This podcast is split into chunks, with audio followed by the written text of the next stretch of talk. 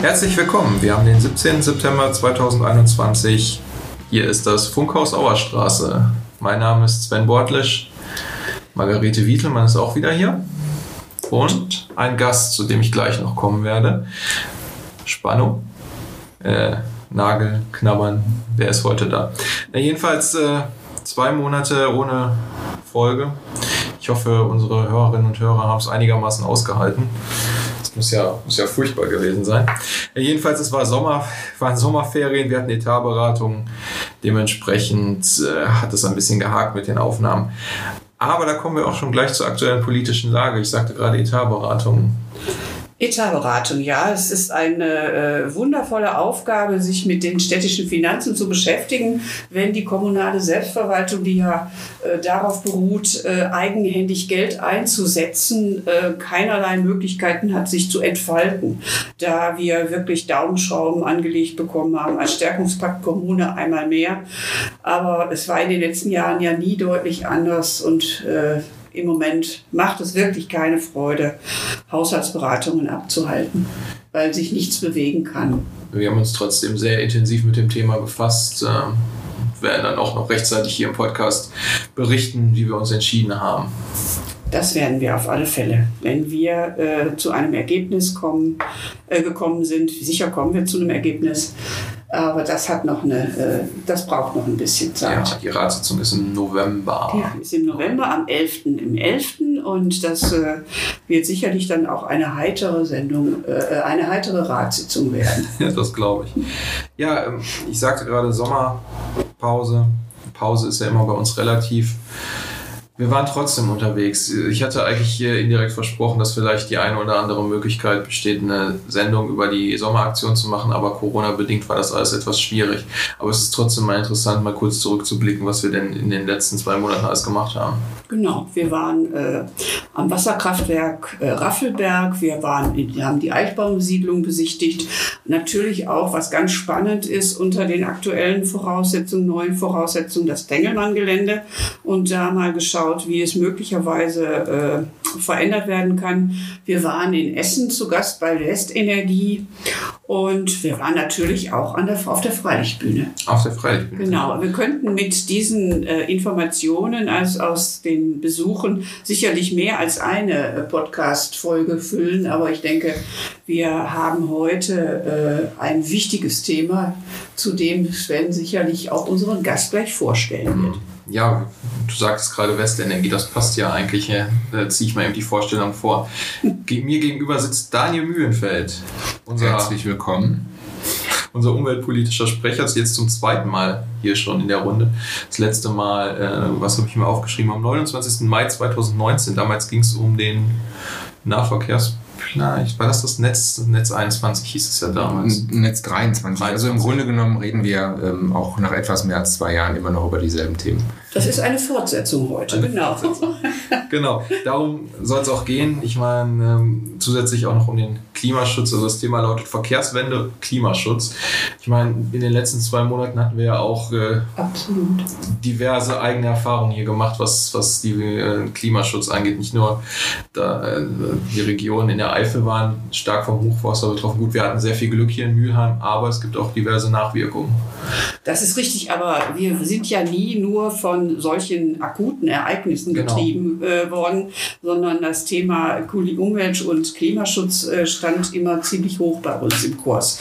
Und das haben wir auch nicht zuletzt Daniel zu verdanken, der sich da sehr gut eingearbeitet hat und natürlich die Verbindung auch zum Thema Verkehrswende nicht leugnen kann. Mhm. Und Daniel, du sagtest gerade, es hat sich im Prinzip seit der letzten Folge Konkretes nicht viel ergeben, aber möchtest du trotzdem mal zusammenfassen, was in Sachen Nahverkehr in den letzten 2 Jahren diskutiert wurde? Naja, wir haben, als wir das letzte Mal eben im Mai oder Ende Mai 2019 zusammengekommen waren, erlebt, dass zum damaligen Zeitpunkt ein Liniennetzkonzept seitens der Verwaltung vorgelegt worden war, was zu Recht einhelligen Aufschrei in der Bevölkerung verursacht hat, auch bei Fahrgastverbänden und so weiter und so fort, weil damit natürlich unter der Prämisse den Nahverkehr oder das Nahverkehrsangebot in erster Linie aus betriebswirtschaftlicher Perspektive zu betrachten, eigentlich die Konsequenz verbunden gewesen wäre, dass ein kompletter Kahlschlag des ÖPNV-Angebots stattgefunden hätte.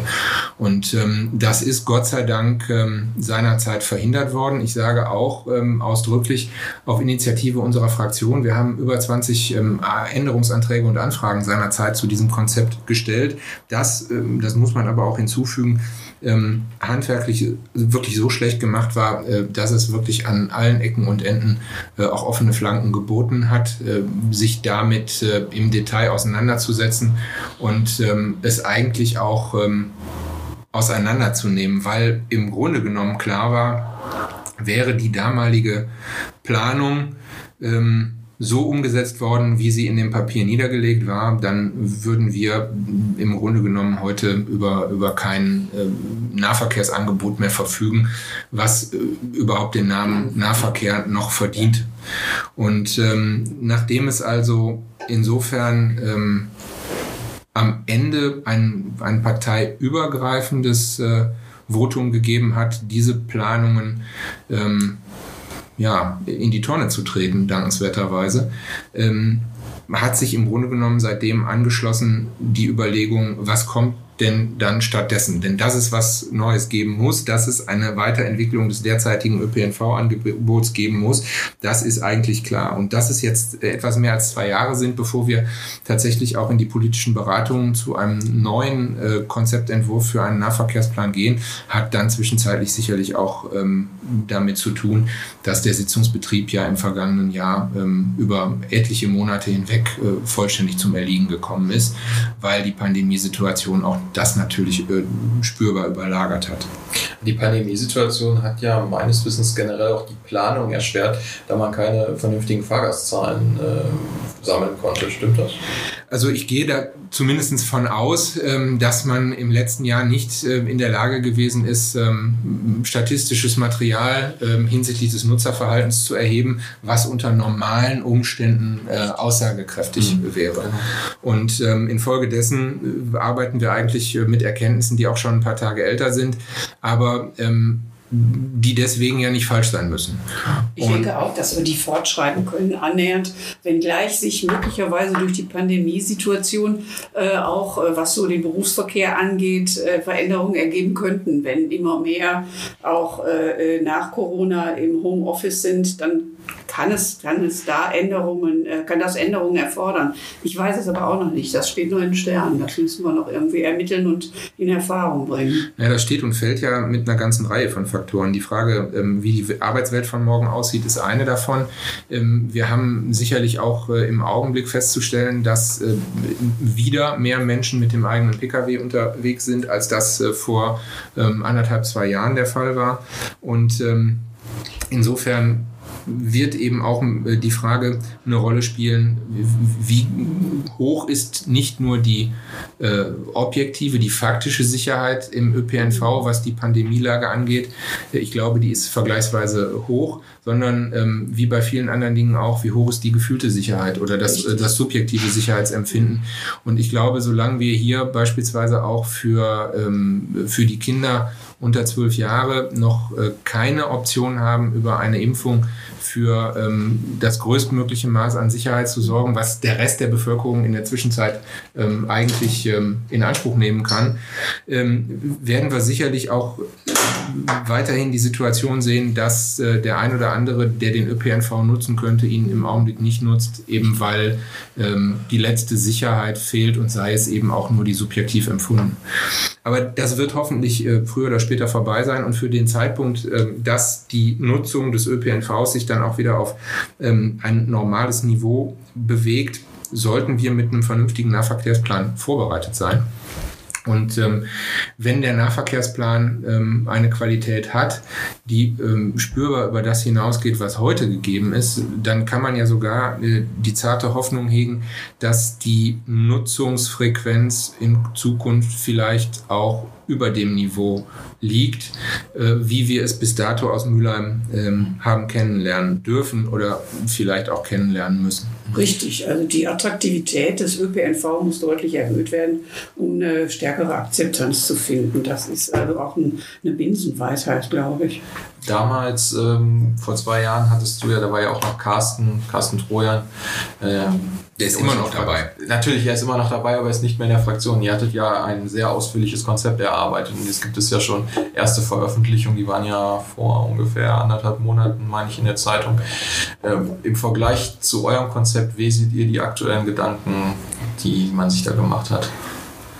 Was fehlt, was ist noch besser, was könnte noch besser werden? Also das ist tatsächlich jetzt so global und pauschal schwer zu beantworten. Ich glaube, das Konzept, was wir damals vorgelegt haben, ist wirklich nach wie vor, sagen wir mal, was mein nahverkehrspolitisches Verständnis angeht, aktuell. Und ich würde auch nach wie vor dafür plädieren, dass die Verwaltung das Konzeptpapier, was wir damals ja wirklich bis auf die Ebene der Liniennetzführung heruntergebrochen und erarbeitet haben, nochmal sehr intensiv prüft und schaut, welche Überlegungen im Detail daraus zu übernehmen sind in die Grundsatzüberlegungen für das Konzept, was wir jetzt seitens der Verwaltung vorgestellt bekommen, wo ja auch externer Sachverstand, verkehrsplanerischer dran mitgewirkt hat. Und insofern wird das, glaube ich, jetzt zu weit führen, wenn wir im Detail auf einzelne Fragen von Liniennetzführung, Standorte von Haltestellen und so weiter und so fort zurückgriffen. Ich glaube, wir müssen insgesamt sehen, dass es ein paar Stellschrauben gibt. Eine davon ist beispielsweise die Taktfrequenz, also die Frage, in welchen zeitlichen Abständen auf einer Linie Bus und Bahn verkehren und dann eben auch für eine entsprechende Angebotsqualität sorgen. Wir hatten in der Vergangenheit erbitterte Streitigkeiten um die Frage, haben wir einen 10, haben wir einen 15-Minuten-Takt oder haben wir sozusagen dann in den Nicht-Hauptbetriebszeiten vielleicht sogar nur einen 20- oder 30-Minuten-Takt oder auf einigen Linien sogar nur einen 60-Minuten-Takt. Ich glaube, der Fehler, den alle Beteiligten in der Vergangenheit bei dem Punkt gemacht haben, war im Grunde genommen nur nach dem Prinzip Schwarz oder Weiß zu diskutieren. Also zu sagen, wir brauchen 10-Minuten-Takt oder aber es darf nur der 15-Minuten-Takt sein. Ich glaube, wir müssen darüber diskutieren, stärker als das bisher der Fall war, auf die bedarfsgerechte Auslastung zu den Hauptverkehrszeiten, insbesondere im Zusammenhang mit der Andienung von Schulen zu schauen. Da kann man auch mit Verdichterfahrten arbeiten und in den Tagesrandzeiten ist dann vielleicht auch vertretbar, dass die Frequenz nicht ganz so hoch ist. Insgesamt glaube ich aber trotzdem, dass wir gut beraten sind, die Qualität des Nahverkehrs wirklich nach Kräften zu bessern. Denn wir reden ja jetzt nicht mehr nur über die Frage, komme ich gut und vernünftig von A nach B, sondern die Frage des Ausbaus des ÖPNV ist ja auch eine, die hineinspielt in das Themenfeld des Umwelt- und vor allem des Klimaschutzes. Also wenn ich einen vernünftig funktionierenden ÖPNV habe und es mir gelingt, auf diese Art und Weise einen relativen Anteil von Individualverkehr, der heute halt eben immer noch zu einem Großteil mit Fahrzeugen erbracht wird, die einen Verbrennungsmotor haben, zu ersetzen, dann bin ich in der Lage, gleichzeitig eben auch klimapolitisch den gesetzten Zielvorgaben näher zu kommen. Und insofern muss man vielleicht gucken, ob man die Budgetfrage oder die budgetrelevante Bewertung des ÖPNV tatsächlich immer nur aus der Perspektive gewissermaßen der betriebswirtschaftlichen Analyse vornimmt und sagt, wir haben jetzt hier eine Nahverkehrsgesellschaft, die erbringt die und die Leistungen, die erbringt sie notwendigerweise defizitär, weil das beim Nahverkehr halt immer der Fall ist. Und das Defizit, was hier erwirtschaftet wird, ist in Relation zu vergleichbaren Städten vermeintlich höher. Und weil das höher ist und wir uns an Benchmarks orientieren, muss das sozusagen weniger werden. Und das funktioniert dann im Zweifelsfalle nur über eine sich fortschreibende Abwärtsspirale, was die Angebotsqualität angeht. Würde man sozusagen auch die finanzpolitische Perspektive auf das Thema weiten und würde sagen, naja, der Nahverkehr ist über die betriebswirtschaftliche Betrachtung hinaus auch etwas, was eine volkswirtschaftliche Relevanz ist. Und das, was dort an Kosten verursacht wird, führt aber dazu, dass wir an anderer Stelle beispielsweise vermiedene Kosten haben, etwa beim Thema Klimafolgenanpassung oder beim Thema Stadtplanung oder Verkehrsplanung oder Infrastrukturbaumaßnahmen etc. pp. Dann würde im Zweifelsfalle auch der Eindruck, der ÖPNV sei nichts weiter als ein Millionengrab, auch ein Stück weit in der öffentlichen Wahrnehmung relativiert. Und ich glaube, dann wären wir an einem Punkt, wo die sich verändernde Wahrnehmung auf das Thema auch dazu führt, dass wir andere Diskussionen über das Thema führen. Und ich glaube, da müssen wir hinkommen. Da kann ich dir nur zustimmen. Ich hatte ja auch eingangs gesagt, dass ich diese Verbindung von Umwelt, Klima und Verkehr, die Themen vertrittst du ja alle, ganz hervorragend finde, weil man das eine nicht ohne das andere denken kann. Das bestätigst du ja jetzt mit deinen letzten Aussagen auch. Aber ich habe große Sorge, dass das eine relativ schwerfällige sein wird, das Thema wirklich nach vorne zu bringen, weil beim Klimaschutz sind wir ja in der Kommune nicht unbedingt diejenigen, die das Recht des Handelns in der Hand haben. Natürlich wirkt sich Agenda 21, muss ich gar nicht sagen, auch die Klimapolitik hier in der Kommune aus. Aber die Bewegungen finden die wirklichen Bewegungen finden auf anderen Ebenen statt. Aber das gesamtgesellschaftliche Denken von Umwelt, Klima und Verkehr, das muss man einfach erreichen. Und so wie sich das im Moment im aktuellen Wahlkampf ja auch abzeichnet, könnte ich mir vorstellen, dass es in Zukunft vielleicht etwas leichter sein wird, diese Themen zu besetzen, auch vernünftig zu besetzen. Na, das wäre doch wirklich sehr wünschenswert. Und das hängt natürlich in ganz hohem Maße davon ab, was für Zahlen wir am 26.09. um 18 Uhr auf dem Bildschirm präsentiert bekommen. Denn es ist ja, wenn man da jetzt an der Stelle bei dem Thema genau hinguckt, doch wirklich ein eklatanter Unterschied festzustellen zwischen Sagen und Machen und dem realen Handeln des einen oder anderen Verantwortlichen in den letzten Jahren.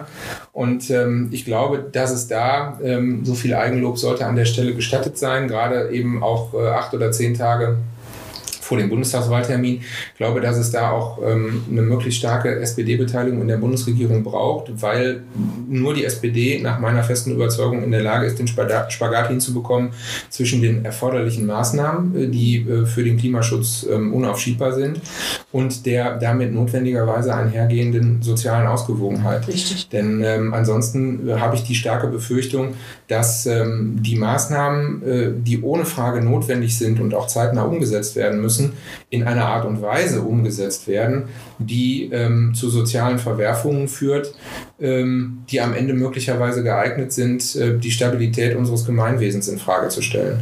Wir erleben im Augenblick allerorten, dass auch unter den Bedingungen der Corona-Pandemie der demokratische Konsens an der einen oder anderen Stelle schon brüchig geworden ist.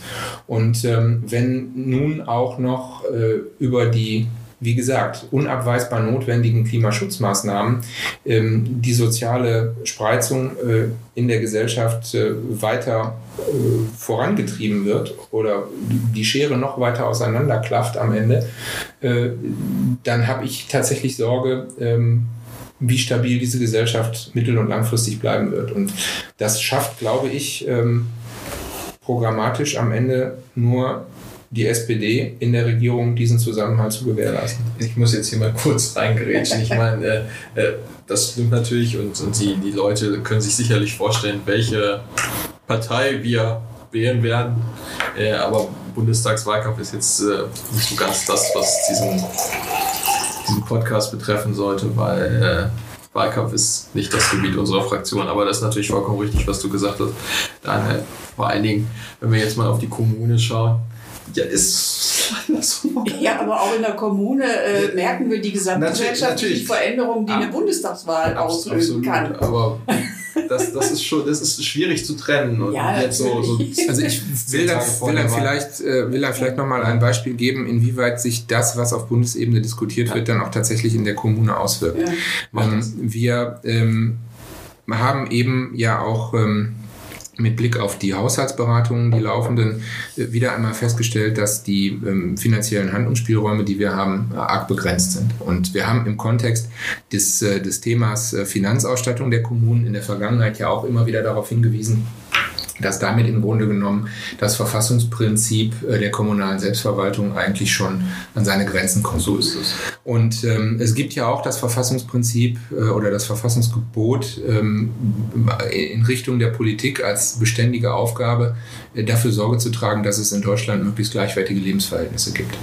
Wir sind jetzt schon aufgrund der finanziellen Restriktionen, denen wir unterworfen sind, in vielen Politikfeldern nicht in der Lage, das de facto sicherzustellen, wenn man sozusagen an Bildung, Kultur und so weiter und so fort denkt. Wir werden aber, glaube ich, mit Blick auf das Thema Klima, Klimaschutz, Klimafolgenanpassung in eine Situation reinlaufen, wo die haushalterische Misere der Kommunen das auch nochmal in besonderer Weise verstärken wird, diesen Effekt. Denn wir sind in einer Situation, wo entsprechende Maßnahmen für diese Themenfelder bis dato eben nicht als pflichtige Aufgaben der Kommune angesehen sind. Und da eben die Stadt nicht mehr allein Herrin ihrer haushalterischen Entscheidungen ist, hat sie das Problem, dass sie vielleicht sogar in der Lage ist, die Probleme und die Handlungsnotwendigkeiten in Sachen Klimaschutz und Klimafolgenanpassung zu erkennen. Aber selbst wenn sie das erkannt hat, und selbst wenn Geld dafür da wäre, es nicht machen zu können, weil als freiwillige Leistung das zunächst mal ganz weit hinten anzustehen hat und im Zweifelsfalle möglicherweise dann auch nochmal das Wort der Finanzaufsicht davor ist, da tatsächlich dann auch hinterher in die Umsetzung zu kommen. Ja, Stichwort Eigenbeteiligung, die ja immer notwendig ist, die ganz wir genau wenig machen dürfen. Förderprogramme schön und gut, aber wenn es eine Eigenanteil so. Und ich meine, was nützt einem die schwarze Null, wenn es 45 Grad im Schatten sind? So, und wenn wir auf diese Weise, aufgrund der haushaltsrechtlichen Zwänge, denen wir jetzt unterworfen sind, nicht in der Lage sind, die notwendige Vorsorge zu treffen, dann werden wir vermutlich in eine Situation hineinlaufen, in der aufgrund des erzwungenen Nichtstuns an der Stelle die Lebensverhältnisse in den finanziell heute schlecht und schlechter gestellten Kommunen. Vor allem die Großstädte, vor allem auch im Ruhrgebiet. Wir sind ja da kein Einzelfall. Sich weiter verschlechtern werden, sodass vielleicht, wenn es extrem wird von der Entwicklung her, früher oder später auch viele Menschen die Entscheidung treffen, hier vielleicht nicht mehr wohnen zu wollen, nicht mehr wohnen zu können. Und dann haben wir eine Situation, wo eben eine nicht unerhebliche Zahl an Städten möglicherweise zu ich will jetzt nicht sagen Geisterstätten wird, aber wo aufgrund des möglicherweise drohenden Wegzugs von Einwohnern es noch teurer und noch schwieriger werden wird, die bestehende Infrastruktur zu erhalten und wir dann tatsächlich in eine sich weiter beschleunigende Abwärtsspirale kommen. Insofern ist auch das, was wir jetzt hier diskutieren, also Klimaschutz, Klimafolgenanpassung in der Stadt, vor Ort, im Quartier, nicht einfach nur irgendein Lifestyle- oder Luxusthema. Wir ändern die Politik nicht nur, weil es dieses eine Ereignis gegeben hat, sondern wir stellen eben fest, es ist auch ein Stück weit vorsorgende Stadtentwicklung, damit die Städte, in denen wir leben, auch morgen noch die Voraussetzungen dafür bieten, dass man hier tatsächlich auch noch leben kann. Und zwar ohne irgendwelchen schwerwiegenden Einschränkungen aufgrund Hitzeinseln und so weiter und so fort ausgesetzt zu sein. Und man muss da natürlich auch betrachten, wenn wir uns jetzt Mülheim anschauen, mir gegenüber hängt die Karte, die gut situierteren Stadtteile haben natürlich deutlich mehr Grünflächen, sind deutlich weniger von irgendwelchen Hitzeinseln getroffen, wenn man weiter in den Norden unserer Stadt guckt. Jetzt geht natürlich genau jetzt die Kaffeemaschine aus, also nicht wundern über den Lärm. Wenn man weiter in den Norden unserer Stadt guckt, Richtung Oberhausen, wird es, um es mal so auszudrücken, städtischer. Danke, Daniel, danke. Wird es städtischer, enger. Und diese Leute haben vielleicht nicht die finanziellen Möglichkeiten, aus Mülheim zu flüchten, wenn es mal warm wird, um es mal so salopp auszudrücken. Von daher ist das auch natürlich wieder ein soziale Debatte auch. Ja, das stimmt. Aber auch die Leute, die im Süden im irgendwann mal teuer erworbenen Eigenheim wohnen, die sich dann einen anderen Wohnsitz suchen könnten, vielleicht zugegebenermaßen leichter als der ein oder andere, der sozusagen zur Miete anderen Orts wohnt. Die werden dann aber möglicherweise auch feststellen, dass sie das Eigentum vielleicht nicht mehr zu dem Preis und zu dem Wert verkauft bekommen, den sie eigentlich erzielen müssten, um sich dann andernorts niederzulassen. Also insofern auch losgelöst von der sozialen Differenzierung trifft das Problem am Ende alle, genau. Vielleicht auf unterschiedlichem Niveau und in unterschiedlicher Heftigkeit, aber sagen wir mal, das grundsätzliche Problem der buchstäblich existenziellen Bedrohung ist im Grunde genommen für alle gleich. Dem ist so. Jetzt habe ich mir noch eine Frage notiert, weil wir ja darüber diskutiert haben, welche Möglichkeiten haben wir als Kommune überhaupt. Es fehlt jetzt natürlich an den finanziellen Mitteln. Sagen wir mal, die Erkenntnis würde in den Bund gelangen, dass die Kommunen Geld bekommen für Klimaschutzmaßnahmen. Was kann man als Kommune tun? Was können wir als SPD-Fraktion für Anträge stellen, was für Klimaschutzmaßnahmen umgesetzt werden? Ich glaube, es gibt immer zwei verschiedene Sorten von Maßnahmen. Es gibt einmal die Maßnahmen, die dem Klimaschutz dienen, und es gibt einmal die Maßnahmen, die im Grunde genommen schon in Rechnung stellen, dass es klimatische Veränderungen geben wird, denen wir auch nicht mehr werden ausweichen können und die insofern im Sinne einer Klimafolgenanpassung dazu dienen, die unabwendbar eintretenden Veränderungen möglichst abzumildern. Also was zu tun, damit es in den Städten mit hochgradig versiegelten Flächen nicht zur Bildung von Hitzeinseln kommt. Also mehr Stadtgrün ist, glaube ich, immer eine... Und weniger Steingärte. Und weniger Steingärten, ja. Auch ja. Dazu haben wir uns geäußert. Mhm. Aber wir stellen ja bei dem Thema immer wieder fest, mit der Entfernung vom konkreten Problem wächst sozusagen der Idealismus. Das heißt, solange ich bei der Gestaltung meines eigenen Vorgartens nicht betroffen bin, habe ich gut reden, derartige Forderungen zu stellen. Oder etwas salopp ausgedrückt, alle wollen zurück zur Natur, aber bitte nicht zu Fuß. So, und insofern kann man sicherlich sehr kleinschrittig und buchstäblich vor der eigenen Haustür was tun und was machen. Ich glaube, das ist auch notwendig. Aber ich glaube schon, dass auch die Stadt eine Möglichkeit hat, hier zumindest auch mit gutem Beispiel voranzugehen. Es gibt seit etlichen Jahren, ich müsste jetzt mal überlegen, ich würde sagen mindestens seit Mitte des vergangenen Jahrzehnts ein sogenanntes Klimaschutzteilkonzept kommunale Liegenschaften, also ein großes Konzeptpapier, in dem dargelegt ist, was die Stadt an Maßnahmen zum Klimaschutz, zur energetischen Sanierung, aber auch zur regenerativen Energieerzeugung mittels ihrer eigenen Gebäude, ihrer eigenen Immobilien im Stadtgebiet tun könnte. Das ist bis dato aber nie zur Umsetzung gelangt, weil es dafür natürlich auch Geld und Investitionen bräuchte. Aber gerade da wäre es eben wichtig, endlich anzupacken und Möglichkeiten zu finden, dafür auch Finanzierungen zu erschließen, so schwierig das ohne Frage ist. Denn es muss ja eine Situation geben, in der die Stadt auch für die Bürgerinnen und Bürger deutlich sichtbar macht, die Kommune geht mit gutem Beispiel voran. Die Kommune sorgt dafür, dass ihre Liegenschaften sukzessive ertüchtigt werden, dass man auf die Art und Weise natürlich mittel- und langfristig beispielsweise auch Betriebs- und Energiekosten spart, kommt noch hinzu. Und wenn man mal anschaut, wie sich die Energiepreise in den letzten Jahren entwickelt haben, dann wird man mit Blick auf die Zukunft auch davon ausgehen können, dass jede nicht verbrauchte Kilowattstunde Strom die Stadt mit Blick in die Zukunft gerichtet immer mehr in die Situation versetzt, Kosten zu sparen, denn die Kilowattstunde wird auf Zeitachse betrachtet perspektivisch immer teurer werden, denn wir werden in der Zukunft massiv viel mehr Strom brauchen, als wir den heute haben. Und der Strom, der dann noch in größeren Mengen benötigt werden wird, der muss dazu dann eben auch regenerativ erzeugt sein. Und insofern wäre es beispielsweise auch eine sehr sinnvolle Überlegung, wenn die Stadt sich tatsächlich sehr konkrete Überlegungen dazu machte, wie man in Mülheim auch das Thema der regenerativen Energieerzeugung konkret angehen könnte. Weil da wir ja eine schwarz-grüne Mehrheit im Rat haben, wird es doch mit Sicherheit schon mindestens 3 bis 4 geplante Windräder auch auf dem Stadtgebiet geben.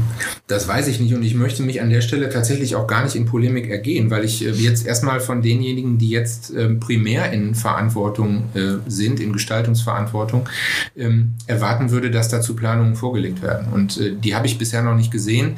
Ich habe nur gehört, dass es bei der Diskussion um die möglicherweise als Gewerbefläche in Frage kommenden Grundstücke im Vorfeld des Kommunalwahlkampfes 2020 ja da schon sehr widerstreitende Äußerungen gegeben hat. Die einen haben gesagt, ich kann mir da eine Windenergieanlage vorstellen auf den Höhenlagen im Süden der Stadt. Die anderen haben gesagt, auf gar keinen Fall. Nur wir werden irgendwann an der Stelle tatsächlich auch Farbe bekennen müssen.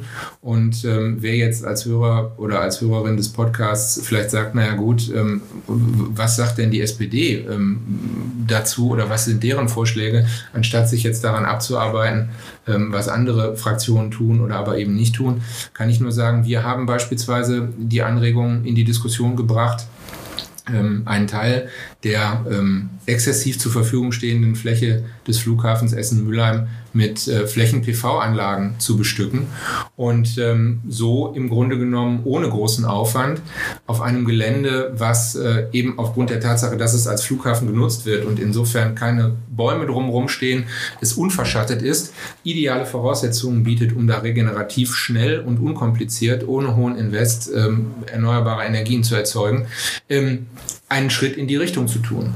Das hat bis dato keinen Widerhall gefunden, was ich persönlich sehr bedauere, denn jeder, der sich mit der Materie befasst, wird natürlich auch wissen, eine Flächen-PV-Anlage, die wird natürlich am Boden installiert, aber wir reden, wenn die da installiert wird, nicht darüber, dass eine Flächenversiegelung stattfindet. Richtig. Also da wird sozusagen ein Trag, ein Ständerwerk im Boden verankert, aber bis auf das Metallgestänge, was eben vergleichsweise keine Fläche verbraucht, ist darunter weiterhin die ortsübliche Flora und Fauna heimisch und es beeinträchtigt nicht.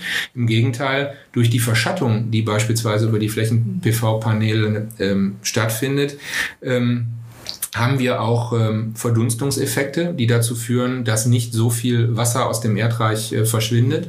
Und auch das ist natürlich in Zeiten, in denen wir über Hitzesommer und so weiter und so fort diskutieren, ein sehr positiver Nebeneffekt, weil es nämlich dazu führt, dass auch durch die Verschattung, die entsprechende Verdunstung oder ausbleibende Verdunstung vielmehr, die Menge des in die Luft abgegebenen Feuchtigkeit zurückgeht und insofern auch zumindest lokal ein bisschen was dafür getan wird, dass nicht mehr so viel Wasser in der Luft ist, dass wir anschließend auch die entsprechenden Starkregenereignisse haben.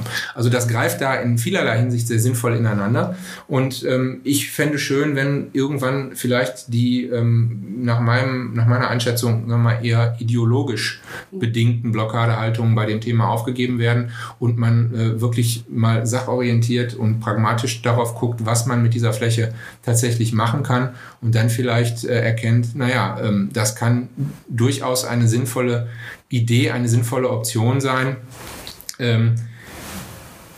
betriebswirtschaftlich was für den Flughafen zu tun, energiewirtschaftlich und klimaschutztechnisch was für eine spürbare Verbesserung der CO2-Bilanz der Kommune zu tun und gleichzeitig auch noch, eben weil es kein schwerwiegender baulicher Eingriff in das Grundstück ist, sich im Grunde genommen für eine mittel- und langfristige Nutzung des Areals eigentlich auch alle Optionen offen zu halten.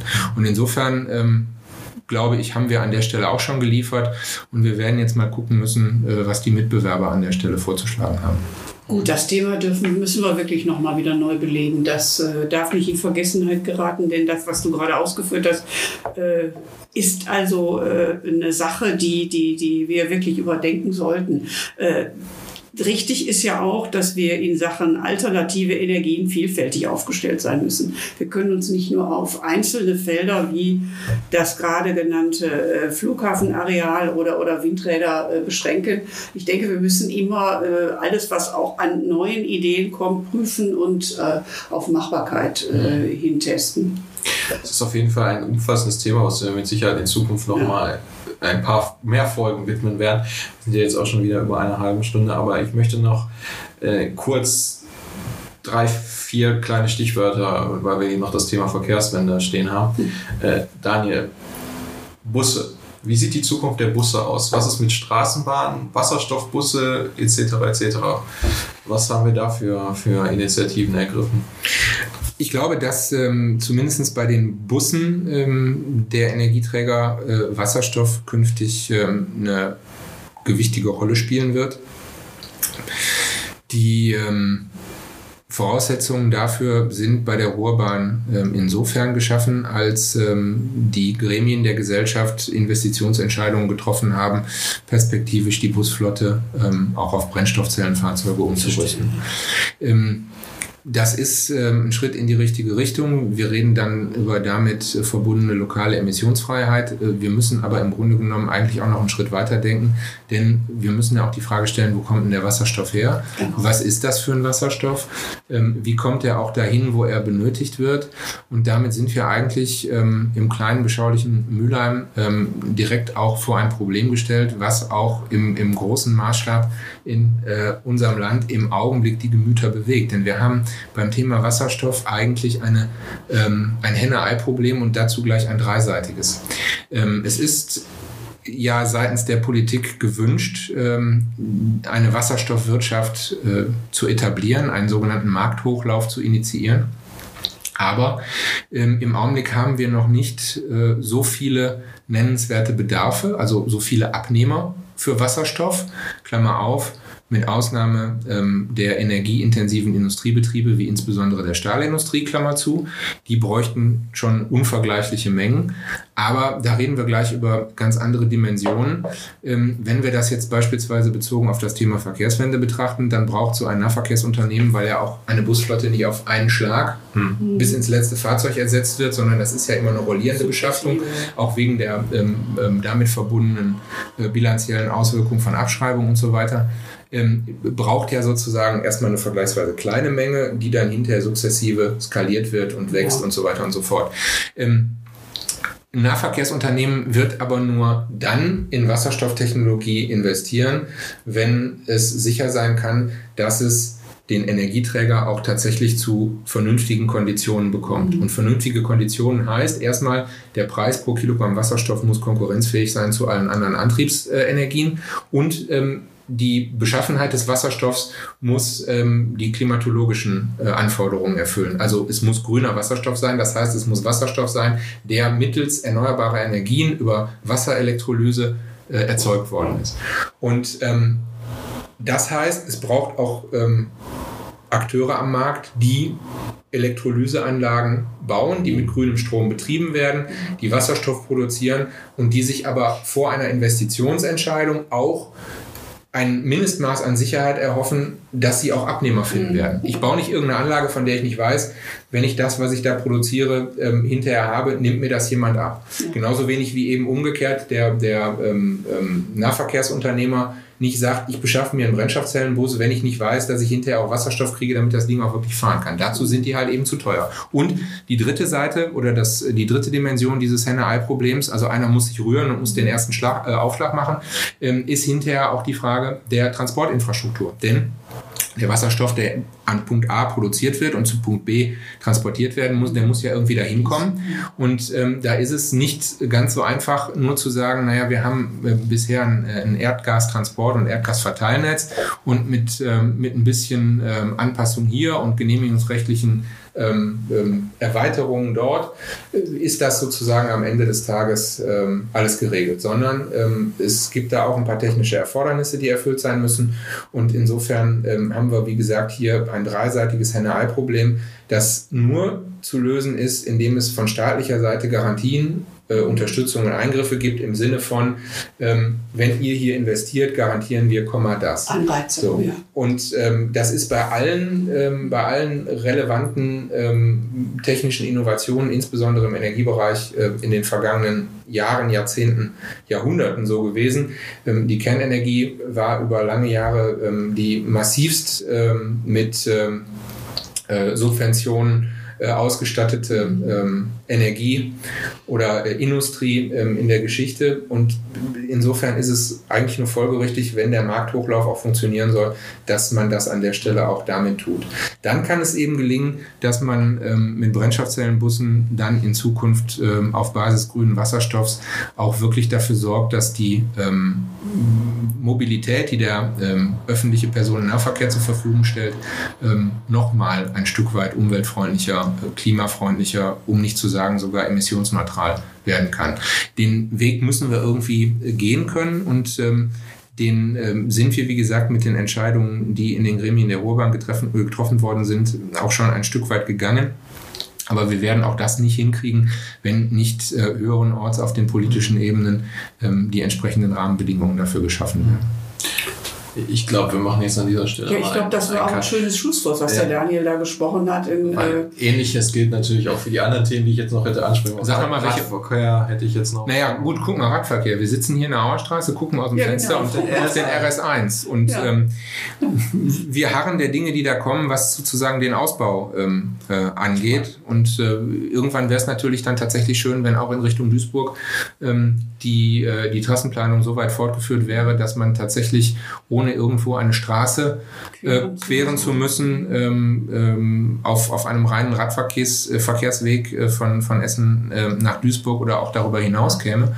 Und ich glaube, das Geheimnis der erfolgreichen Verkehrswende liegt darin, dass man unterschiedlichste Möglichkeiten schafft. So. Wer Radfahren will, soll Radfahren. Und man darf das, glaube ich, nicht ideologisch diskutieren.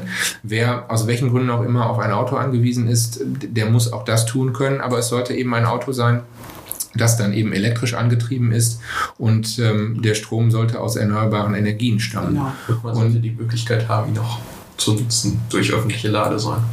Das ist richtig. Ich glaube aber, das wird auch andersrum, ich breche den Satz ab. Auch das ist ein Henne-Ei-Problem im Grunde genommen, ähnlich wie beim Wasserstoff.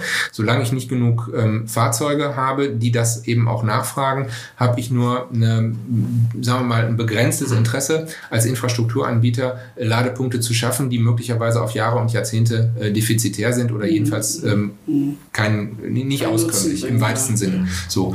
Und auch da brauche ich im Grunde genommen staatliche Eingriffe und sei es auch nur im Sinne von Investitionsgarantien oder aber eben der Möglichkeit von Sonderabschreibungen auf getätigte Investitionen oder Verlustabschreibungen, was auch immer.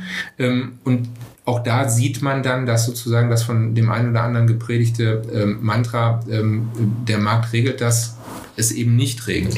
Oder aber es würde so lange dauern, dass zu viel Zeit dafür ins Land geht, die wir eben mit Blick auf die aktuelle Kalkulation der Auswirkungen der Erderwärmung in den nächsten Jahren und Jahrzehnten einfach nicht mehr haben. Darauf können wir nicht warten.